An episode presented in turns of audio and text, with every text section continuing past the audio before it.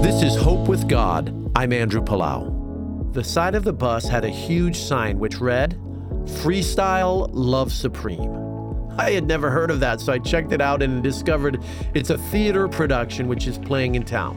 But what I actually thought of on reading that title was the love of God. The word supreme means superior to all. So when I see the words love supreme, I think of God and his unparalleled love for us.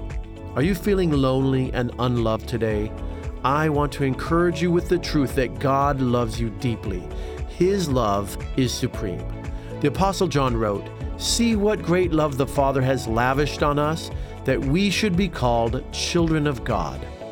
God wants you to be His child. Won't you receive Him today? To find out how to do that, go to hopewithgod.com. This is Andrew Palau.